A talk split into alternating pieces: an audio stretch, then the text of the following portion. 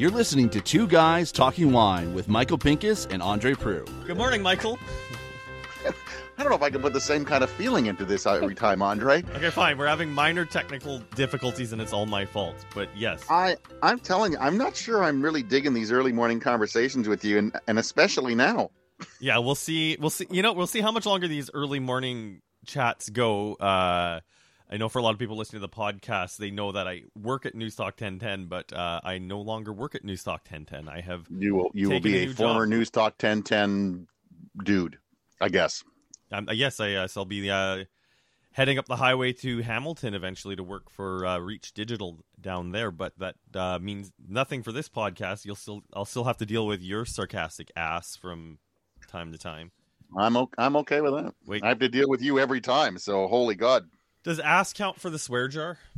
You didn't put it on the list, did you? And I think if you can say it on TV, I think you can get away with it. So I think ass and bitch are are now a- available, and balls. I heard balls the other day on uh, on a TV show.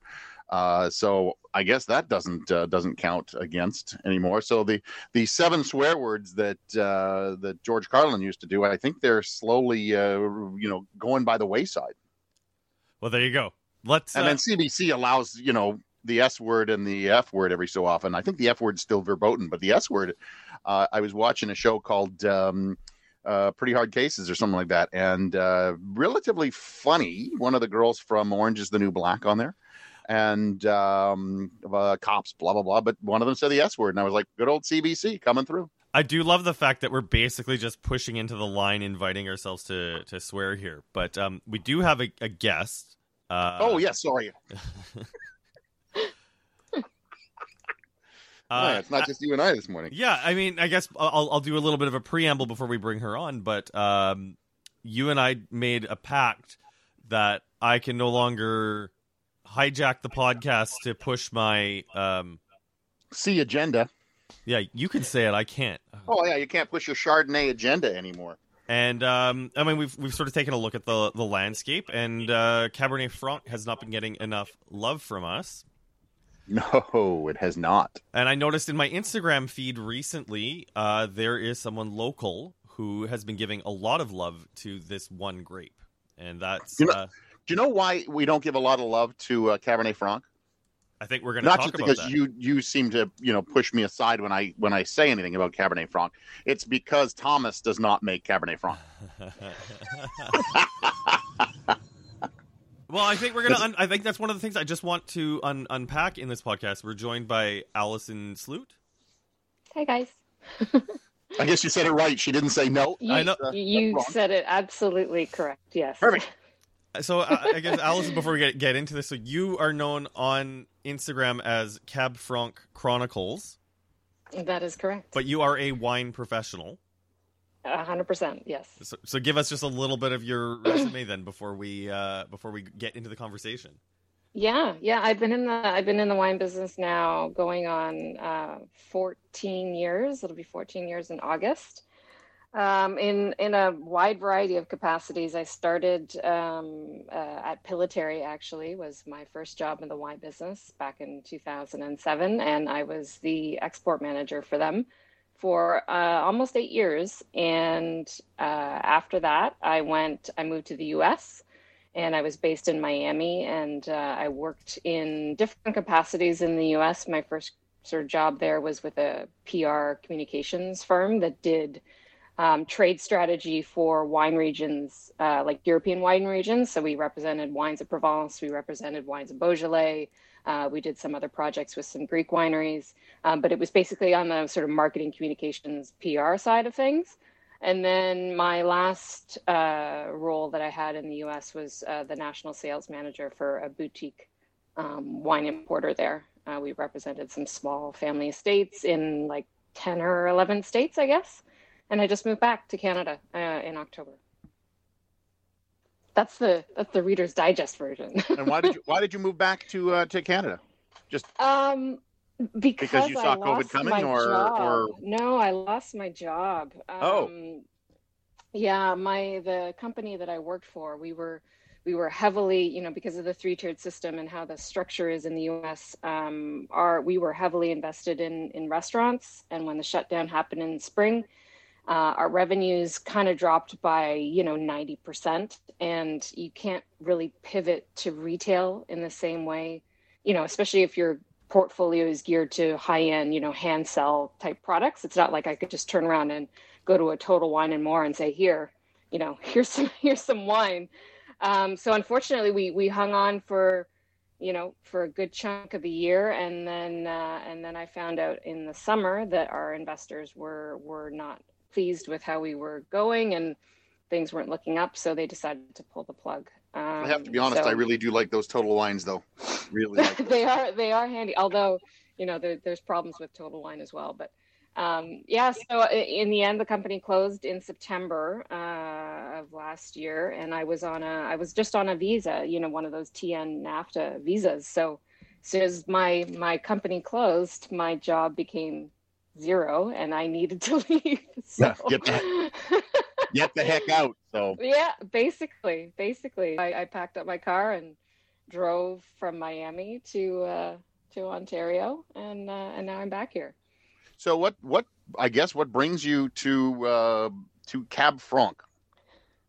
Well, you know, it's uh, my it really started with with Pillitteri, to be very honest with you. Um, when I was the export manager, uh, you know, sort of working side by side with Charlie, but um, you know, certainly uh, I did a, a, lot of the heavy lifting as far as travel and stuff like this. And really, obviously, Pillitteri is known for their ice wine, and that's what we sort of focused on in terms of exports. But for the work that we did as a winery, you know, our, our two, you know, we had the three main ice wines. It was like Vidal, Riesling, Cab Franc were sort of the go-tos. Um, but we did a lot of work with sort of the consulates and the embassies doing dinners and, and other sort of promotional activities in different markets, whether it be Europe or parts of Asia or what have you. So we always had a white and a red that we could show as part of dinners. And so we had our Gewurz Riesling, which was our go-to white, and then our flagship red as a winery was always Cab Franc. Um, and that's some of our oldest vines at Pillitteri was uh, Cab Franc that were planted in the in the 80s that Gary planted back in the day. And so that was the grape that I always like from a red standpoint that I always spoke about um, during my entire time at Pillitteri. And of course, um, I loved the grape then because of I was being, you know, a little flag bearer for it internationally. And I should say that, um, you know, when when Charlie and I were doing this, and and some of the other wineries that were exporting, you know, it was never the conversation was never about the winery itself. It was always about Canada. It was like a conversation of, well, what's a what is Canada about? What is you know Canada's signature grape variety? So it was always a sort of a broader conversation of you know, this grape Cab Franc is really special to Ontario and to Canada, kind of on a general sense. Um, so you know that was sort of my my introduction into the grape variety, and then of course living in Niagara, you're traveling around and you you gravitate to the other Cab Francs that you dig, and I just you know started tasting and just enjoying, and I always just really really loved the grape, and then I guess sort of where it started to snowball was when I went to the U.S.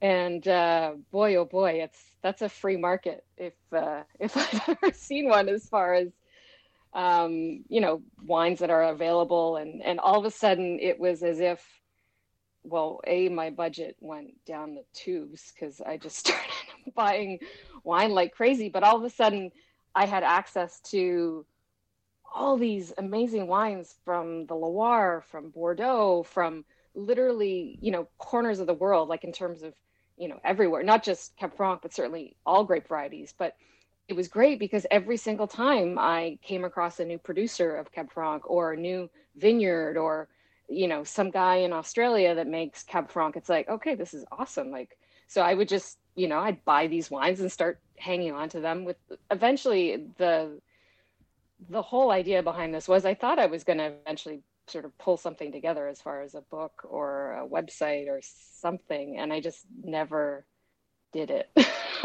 I never kind of got the courage to, you know, take that take that leap and do the do the dive like the deep dive the way the way I really wanted it to. So, so, so taking yeah, taking because taking a look at your Instagram, it's you have you have a lot of wines that aren't easily accessible through the Correct. LCBO. Uh, is this Well, just I'm just, I just want to jump in, Andre, before you you ask this question because I'm sure you have a question in here somewhere. Um, I just, I Allison Yes. hit upon a great uh, uh, thought that that that I've always I've always said, and until you get out of Ontario, you don't really realize how we get screwed Oh for God. all the wines Yeah. in the world, and and those people who defend the LCBO to the nth degree drive me crazy because you ask them if they've traveled and bought wine, and it's usually no, they don't. Um, just go across. Well, we can't nowadays, but we will soon be able to Mhm. cross the border again. And when you get across the border, go into Total Wines, go into a Premier Liquors, go into somewhere, even a grocery store for God's sakes. And there is so much wine to get. Yeah. And we get, you know, we not only do we get screwed on price, but we get screwed for for for choice. So, Allison, thank you for for pointing No, it- that it- out. it's you know you're spot on michael because we and i you know i lived in the bubble here um, where my palette was all ontario. Like i rarely bought stuff at the lcbo because i wanted to support local which i still do to to this day. But all of a sudden you know moving to the us and seeing what was available to me it was insane. Like i there was a couple online um, sort of retailers that i sort of subscribed to their daily newsletters and they you imagine like this one retailer that i absolutely love uh, SommSelect. It was started by one of the master somms Ian Cauble that was in one of the Somm the Somm films. He started this retailer and you could literally build a case you know 12 bottles over the course of 90 days and they'd ship you the case for free once it was full.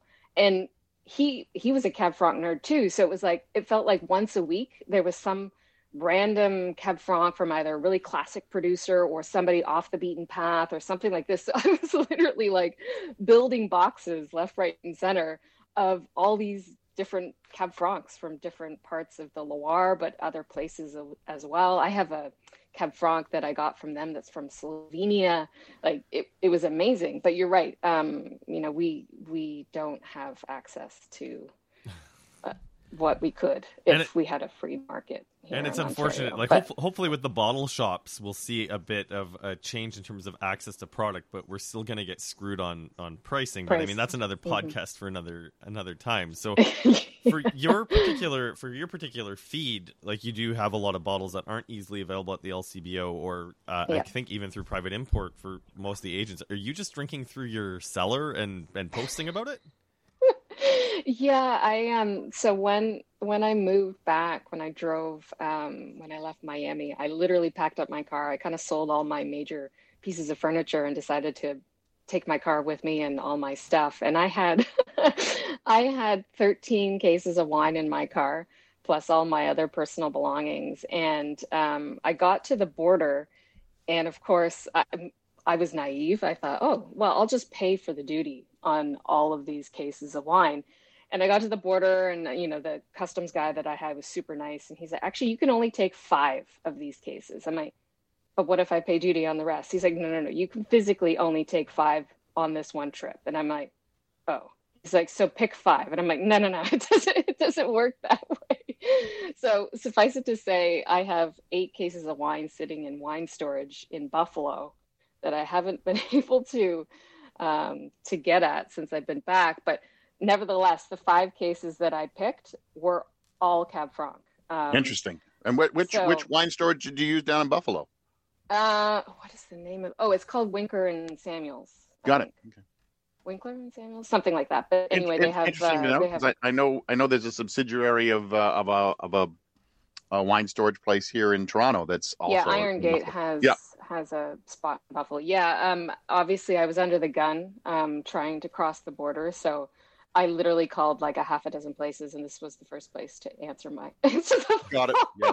I so wonder how often that happens um, for, for wine but- storage places at, at the surface crossings where they get the emergency call from Canadians who get the, sure. the hard knowledge crossing the, the border.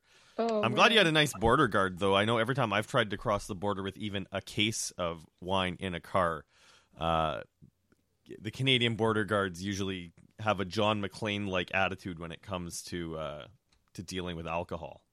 yeah no i gotta i gotta you know and i, I was very um, prepared in terms of you know, obviously I was crossing the board with my vehicle and, and a whole bunch of. So I was very organized and I think they appreciated the level of detail that I put into not only my personal inventory, but the wine inventory um, in terms of dollar values and currency and the whole thing. But, um, but yeah, when, when faced with the, the possibility of, okay, I have to leave eight cases behind in storage, the stuff that I wanted, because I knew like I had been thinking about launching this um, you know, when I found out that I lost my job and that I was coming home, I was thinking, well, that maybe this is the opportunity for me to kind of start to truly launch this project. And I was here during the summertime um, for a couple of weeks, uh, and I had a chance to see the vineyards again and and you know spend some time with Brian and some other winemakers to talk Cab Franc. And then I started to kind of get the confidence, like, oh, maybe I can do this. So I literally I brought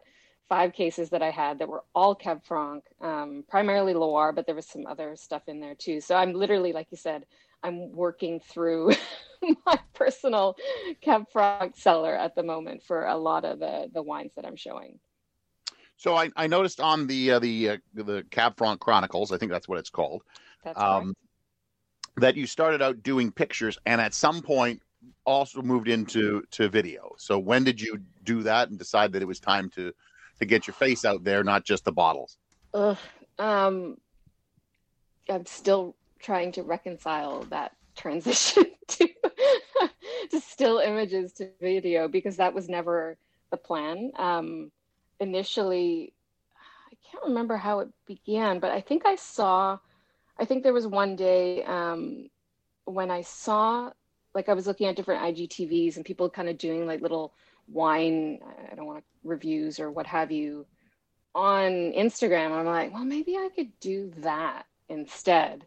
And so I did it, you know, I prepared a couple and I sent them to some people and I'm like, what do you think of this format? And the people that I, you know, I trusted friends that I, you know, and professionals that I know, and, you know, what do you think of this format? And they're like, oh, it's really great. You're really engaging. You know, it's, you're delivering a good amount of information and blah blah blah and it's like okay well maybe i'll do this and kind of i thought that i was going to balance it with photos and then i don't know i just it's just kind of transitioned into a video thing i'll say the, well, the video it, thing is kind of addicting as somebody who does does two a week um, it is addicting that you get addicted to filming them i i don't know if you do but it's like i can't wait to dive into the next bottle that i have to talk about um, I I do get excited. Um, I put a there's a lot of research that goes into the the bottles that um, you know when I do a video. So they are there's a lot of work that kind of goes into it. It's more um, because I kind of if you notice on the on those IGTVs that I call they, I've kind of the series is called Cab Franc de jour is what I call it. Um, but as part of those series, the videos are usually somewhere between you know three to four minutes. I try to not go beyond four minutes because I know people's attention spans are limited. But um, basically, I kind of have a structure. So I sort of present the estate and the region in sort of the first half or so of the video, and then the second chunk is sort of my tasting notes, if you will, on on the wine. Um, and sometimes the the research to do that sort of first preamble is is quite extensive because uh, sometimes I'm emailing with wineries to try and get more details. It's it's shocking to me how little information um, there is on the things that I want to talk about. Uh, well, especially the, the French. And the websites are absolutely horrific. Some of the ones that I do research for, I oh just oh like. God.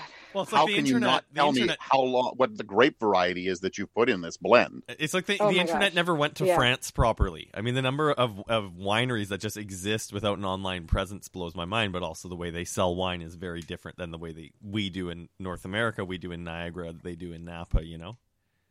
Well, they take. I think they take a. There's you know a lot that they they think the European mind sort of takes for granted. Like when I when we were when I was on the importing side of things, like and I was building our, our website for the importer I worked for, you know, every single wine story from every one of our European producers was we're the third generation. We've had these vineyards in our family for hundreds of years. We we make this and we make it like this. And it was like, can, can you give me anything more than that, guys?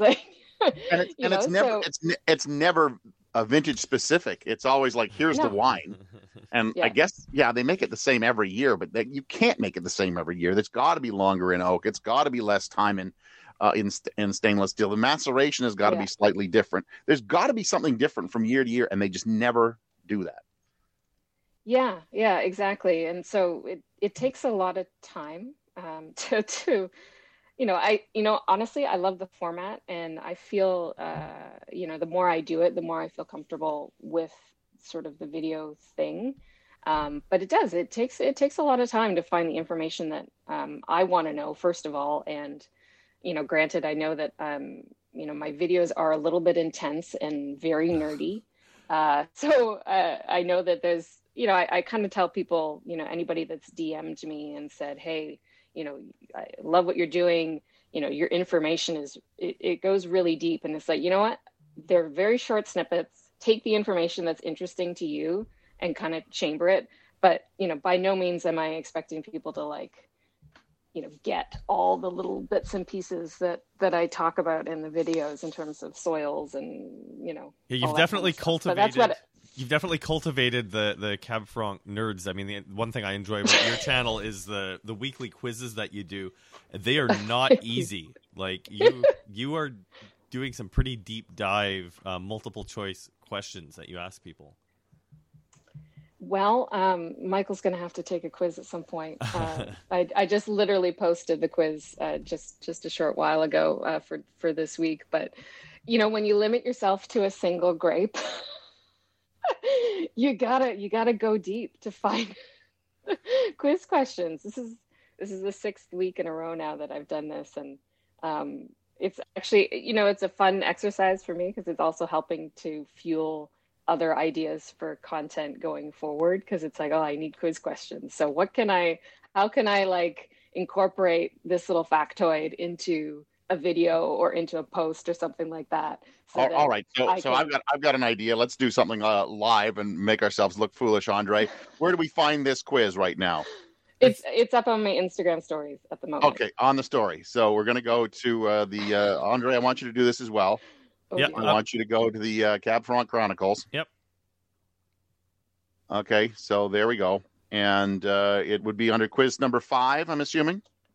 Oh my god! no, No, no, no! it's if in you- my it's, it's- in my active stories Yeah, there's an active one right story, now. got. So, so Yeah. here's here we go. Question number one: This Bordeaux grape doesn't typically exhibit pyrazines, and the multiple choice is Sauvignon Blanc, Merlot, Cabernet Sauvignon, or Semillon.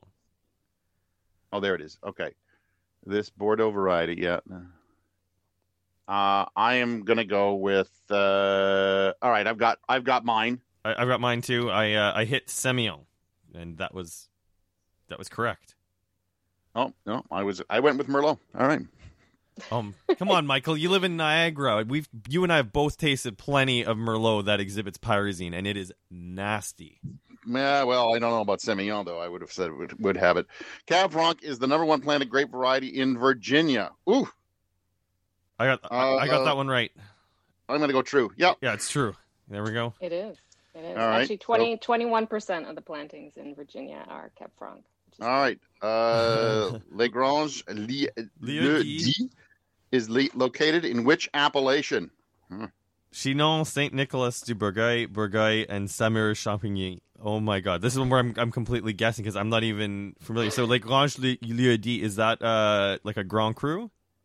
It's it's a basically it's a vineyard. So lieu-dit is like a they it translates to named place, but it's basically like a vineyard name.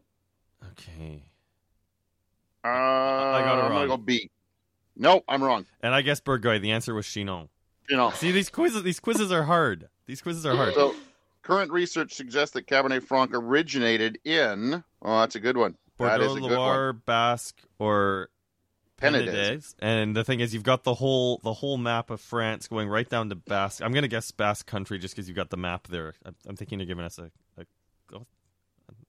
Michael, did you get your guess? Uh, I went Loire, and it's not. Is Basque? There you Is Basque? Well, I, I, Allison, you gave, the, an- you gave the answer away by posting a, a, a map of Basque Country. So if people were paying attention, they, they should have. Well, gotten that. technically Bordeaux and the Loire is on that map too. So Okay. Yeah, the whole thing is Andre. I don't know where you're. The majority of soils in Loire Valley are this type. Oh well, there you go. Look at this. Well, these aren't uh, these aren't easy questions, that's for sure. Metamorphic, glacial, sedimentary, or igneous? Uh, I'm gonna go sedimentary. I'm gonna go glacial. Oh, I got it wrong. Good job, Michael. How did you do? Uh, well, I I get what did I get? Two for four, something like that. I think, I think it So, was like, three for five for both of us. Anyways, those, those those quizzes are a lot of fun, but like very, very, very, very nerdy. So I guess okay, I, just some questions, just because it's, it's stuff that Michael and I usually kick around on the on the podcast. You've obviously Yeah. tasted a lot of Franc from around the world. How does Ontario Franc stack up? Well, you know, that's a fantastic question because, um, I, like I said, I lived in the U.S. for six years, and I didn't really like when I came home. I tasted Cab Franc from here, but you know, I spent six years expanding my palate and um, tasting a lot of Cab Franc from from other parts of the world. And when I came back, and now that I am back and kind of doing a deeper dive locally, we really stack up really well, honestly.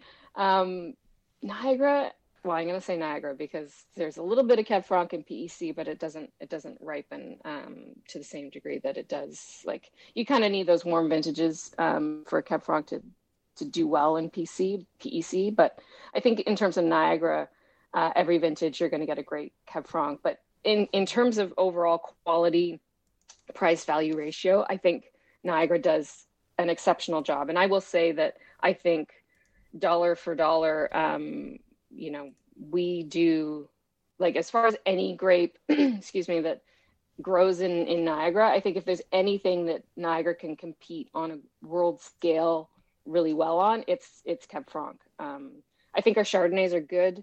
I think our Rieslings are solid, but Pinot obviously, you know, it depends on the on the vintage. But I think it, the benchmarks for those grape varieties elsewhere in the world the bar is set pretty pretty freaking high. So you know that's not to say that the you know the loire hasn't set set set like a, a you know a high benchmark. Certainly they have but i think what the what the grape growers in in niagara are doing with cab franc now especially in recent years especially um i think is is really showing great promise for the grape variety So my, my next question is is going to be this, and I and I kind of threw it up uh, when we when we posted our uh, podcast yesterday with Mark Bistor. Mhm. Um, I I did throw it a, a term, and it uh, I think it sparked uh, Brian Schmidt's ears over at Vineland. I called uh, we're talking Cru Cabernet Franc because Ooh. Mark is is doing two different vineyards of of Cabernet Franc plus some blends, obviously. And uh, I think Brian was like, "Whoa, now we're talking Cru Cabernet Franc." Do you think we in Ontario can start talking uh, in that way? A thousand percent. A thousand percent. In fact, I have like right now in my in my possession, I probably have at least one, two, I probably have at least ten different single vineyard bottlings of Cab Franc from from Niagara um, that I'm, you know, tasting and you know that I've tasted and like whether it be um, you know, obviously there's the two clonal expressions from Boutique that Brian does. Uh, Brian has that whole Cab series, the Cab Franc series that he did in 2016.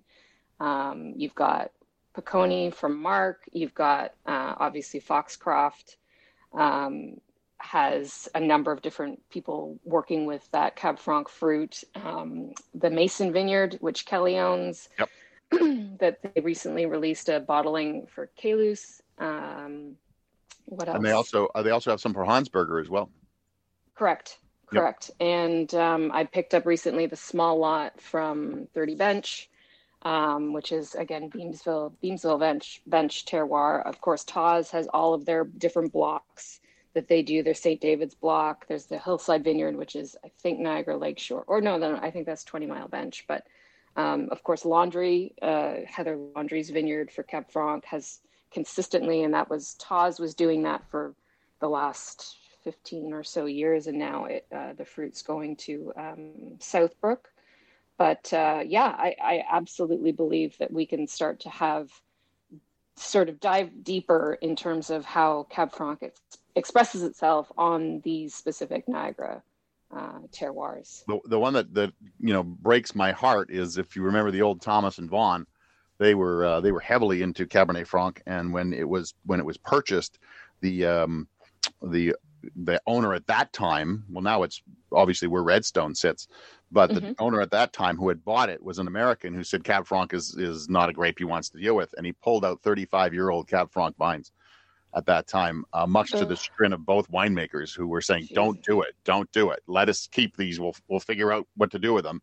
And Yeah, he right. he had them yanked out, and that breaks my heart because if you could imagine those kind of uh, aged vines in Mhm. uh, Redstone's hands, let's say, uh, Taw's hands, that would there would have been some great wines.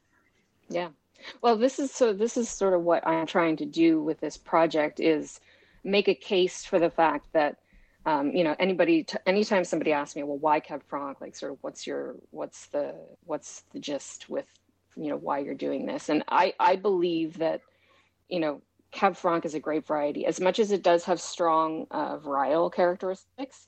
It also because it, it basically so uh, according to Jancis Robinson, Cab Franc is is sort of denoted as a founder variety. So it has been sort of it, it is responsible for the parentage of several other grape varieties. We know Cab Sauv, Merlot. It's a rel- it, it- I think it's the grandparent or the uncle of Carmenere, but basically Cab Franc, uh, uh, according to Jancis Robinson's research and, and her partners, Cab Franc is a founder variety. And I believe that as a founder variety, it has the ability to show terroir. So when I am tasting a wine, um, whether it's Niagara or anywhere else, I'm trying to dig really deep in that regard and try and understand okay, well, what soil was this grown in and how is this reflected in the wine? Well, let's just Um, take and just I know one that's step a back, like- controversial, controversial uh, sort of subject, but um, I'm making the case that, that it can show the But soils. What do you mean by founder founder variety? Um, so in Jancis Robinson's Wine Grapes uh, tome, uh, she she chronicles as I don't know, it's like thirteen hundred or fourteen hundred different grape varieties, and she notes she and the fellow researchers note there's like a half a dozen or so grapes globally that are responsible for the sort of family tree, if you will, of other grape varieties. So Pinot Noir, for example, Pinot Noir and Gouais Blanc. Um, so these are two. Uh, obviously, nobody ever thinks of Gouais Blanc anymore, but basically, Pinot Noir and Gouais Blanc are the parents of I think something like 26 different grape varieties. Um, they're responsible for Melon de Bourgogne. They're responsible for Chardonnay. They're responsible for literally like this huge family tree of grape varieties.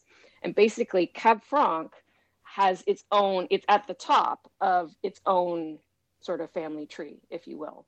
Uh, and there's only, I think they name it's like six or seven of these grape varieties globally that are responsible for the parentage of a number of uh, other sort of well-known grape varieties. And some of these grapes that they consider founder varieties aren't even really used anymore in terms of like, you know, actively planted or made into wine, but they are their gen, ge- their genetics is responsible for creating the genetics of other grape varieties, basically through natural sort of means, not through um, direct, you know, human intervention in terms of crossings. All right. Well, here's okay. So here's I guess shifting gears a little bit. Then is a question I want to ask to both you and Michael because I know Michael and I have have unpacked it, and I, I know for right now, especially for the higher end of Ontario wines, Chardonnay and Pinot Noir, and, and I, th- I think without a doubt, Pinot Noir is sort of lying at the top of the the hill. What needs to be done to get the market to shift to Cabernet Franc and to get the sommeliers in Toronto who are serving the high end wine to shift to Cabernet Franc? Well, I would. I. Well, I. I I'm going to let Allison start on that one, but let me see what her answer is, and then I will. Unless Allison wants me to on that, 'cause I'm- you, I- you you you take a bite of that one, Michael. Well, uh, look, um, I, I think, and, and I've always, uh, first of all, uh, Cabernet Franc is my first love in Ontario. Uh, everybody will always say that it's you know Riesling or something, and I, I, I think it's uh, you know I we do great Riesling, but there's other countries that do Riesling as well. Cab Franc is is really.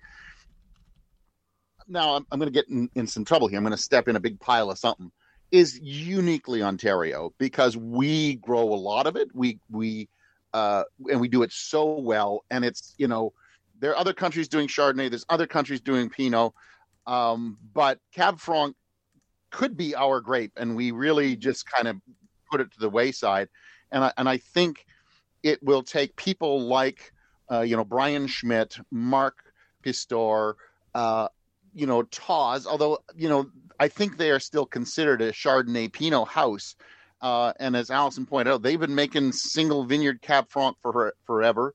Uh, Adamo, I know she makes uh, you know some single vineyard Cab Franc. It's going to take uh, a global, not global, sorry, global in the means of Ontario, Mhm. uh, to really start showcasing Cabernet Franc instead of always you know Pinot Chardonnay, where I can get Pinot and Chard from anywhere.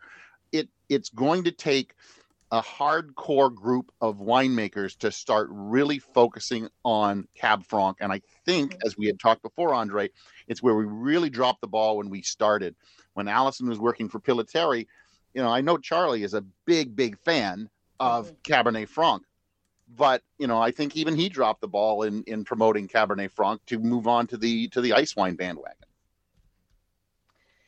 Yeah, I think just in general, um, Cab Franc, uh, I think the, the, the, well, A, there's not a lot of visibility. Um, you figure, you know, perhaps people already know Cab Franc from Loire wines that they drink. They just don't realize they're drinking Cab Franc because obviously the people in Chinon don't put Cab Franc on their label. So a lot of people's references for the grape, perhaps if they understand it from Europe, maybe aren't putting two and two together. I don't know.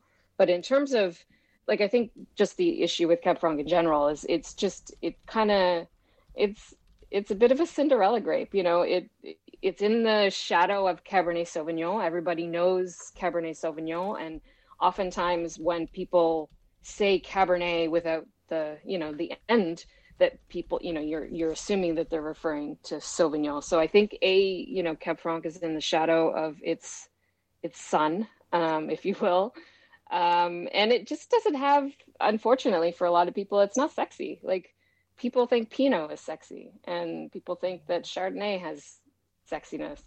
Uh, Cab sex Franc appeal, is sex, sex appeal. Yeah, yeah. So I think Cab Franc, um, maybe why people kind of have abandoned it is just in, I mean, like abandon it from a marketing standpoint, is it just doesn't have that same cachet that some of these other grape varieties do. And you know what? Honestly, a big, uh, I don't want to like rock the boat a little bit in terms of the Ontario wine industry, but a big fault. Sorry, this, this Rock the boat into- is what this podcast is Um, for. What we do. But no, I think a big, uh, a big. What do I want to say here? Um, I think a detriment to the Ontario and Niagara, in particular, in terms of the wine industry, is our dependency on tourism and how that shapes what is talked about and what is bottled and how people approach the grape variety. So, you know, you think of the guys in Niagara on the Lake, they're, you know, subject to tourists coming in. They've got to have a Gewurz, they've got to have a sparkling, they've got to have a Sauv Blanc. They have to be able to cater towards the guy that comes in off the street and says, "Oh, I really like big ruds," or stuff like this. So, unfortunately, I think the message is getting diluted because there's, uh, you know, we got to. These are all businesses that need to be run, and you got to make money. So, um, So I'm I'm going to jump in here really quickly because you're umming a lot, so that's fine because I understand you don't want to rock the boat. But look, I can talk about both of these issues. So first of all, let's go back to Chinon because Chinon and and uh, the Loire Valley doesn't put Cabernet Franc on the label. That's why I think it becomes an Ontario grape variety, is because people don't realize that that's what they're drinking totally. uh, from the Loire Valley, and so it is our grape to take over if we if we did it right.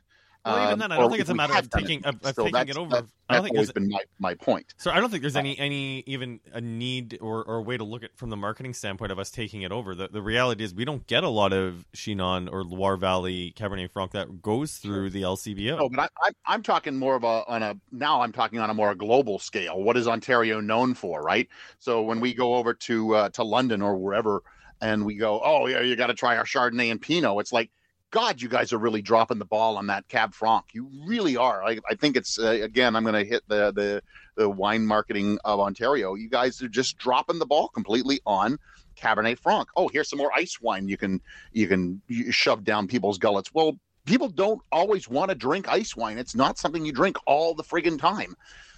Um, now back on to the detriment uh, uh, to Ontario, the uh, the other uh, uh, the other shoe that uh, that Allison dropped is um, I think again what we what we fail to do, and I understand that that we we do uh, rely on on tourism, but the the part that we again dropped was uh, yeah, okay, here's a Cab Sauv, here's our Riesling, here's our shard here's our Pinot.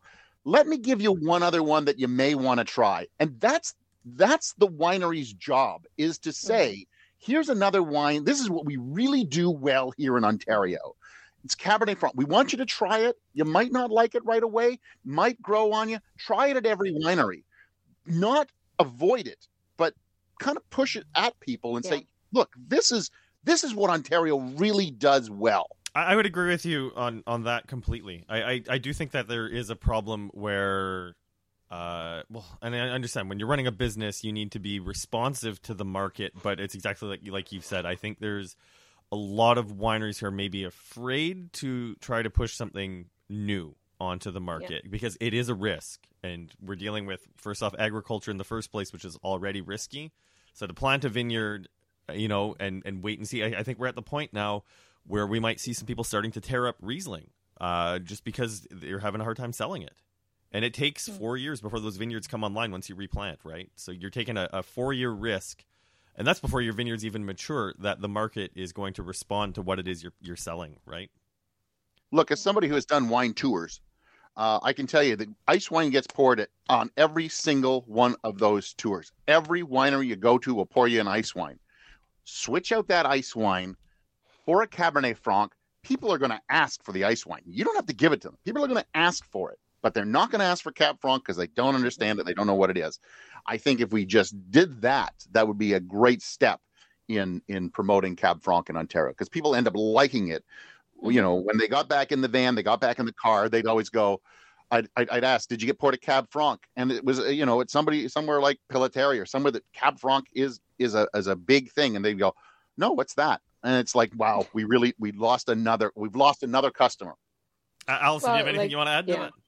No, no, no. I think you're spot on. It just really comes down to sort of, uh, you know, if we're talking cellar door experiences, um, it, it is, it's a it's a difficult dance to um, show. You know, obviously you have tourism. You know, tourists come in and have a conversation with them about what they like and show them things that they like, but also to push that that uh, envelope. And I think wineries need to train their teams to to talk about these grapes. And yeah like you said sort of very you know not aggressively but certainly um, promote them in a way that is like this is what we do really well. You should it, you're in niagara.